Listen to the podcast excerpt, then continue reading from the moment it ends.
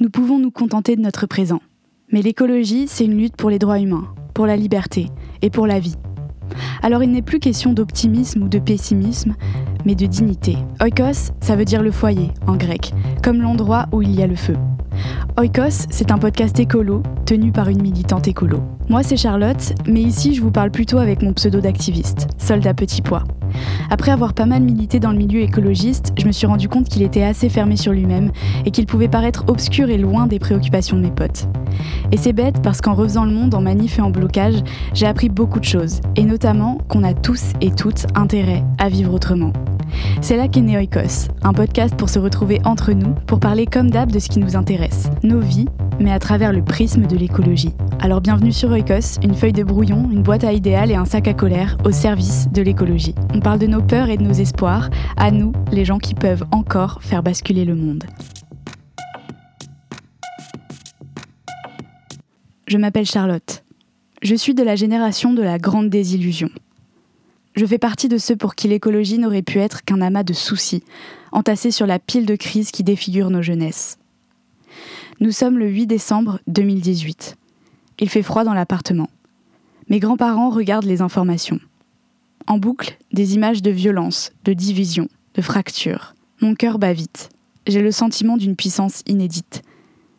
Des gens dehors, les gilets jaunes, regardent le monde avec une fureur dans les yeux que je rapproche de la mienne. On me dit qu'il ne me ressemble pas. Il refuse la taxe carbone et je suis une militante écologiste. Je n'ai pas encore 20 ans.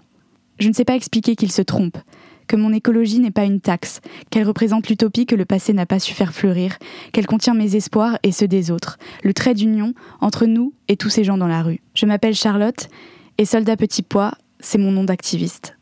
Je suis de la génération de la grande désillusion. Ce qui nous meut n'est plus l'espoir, mais l'impossibilité du renoncement. Il n'est plus question de pessimisme ou d'optimisme, mais de dignité. Je ne vous parle pas parce que j'ai peur du dérèglement climatique ou de la pollution généralisée d'un monde qui se saborde. Comme 90% des gens, je suis animée par d'autres peurs, plus proches de moi, plus méchantes avec le présent. Les prix qui augmentent dans les supermarchés, l'amoureux qui m'a quitté, les problèmes de santé de mes proches.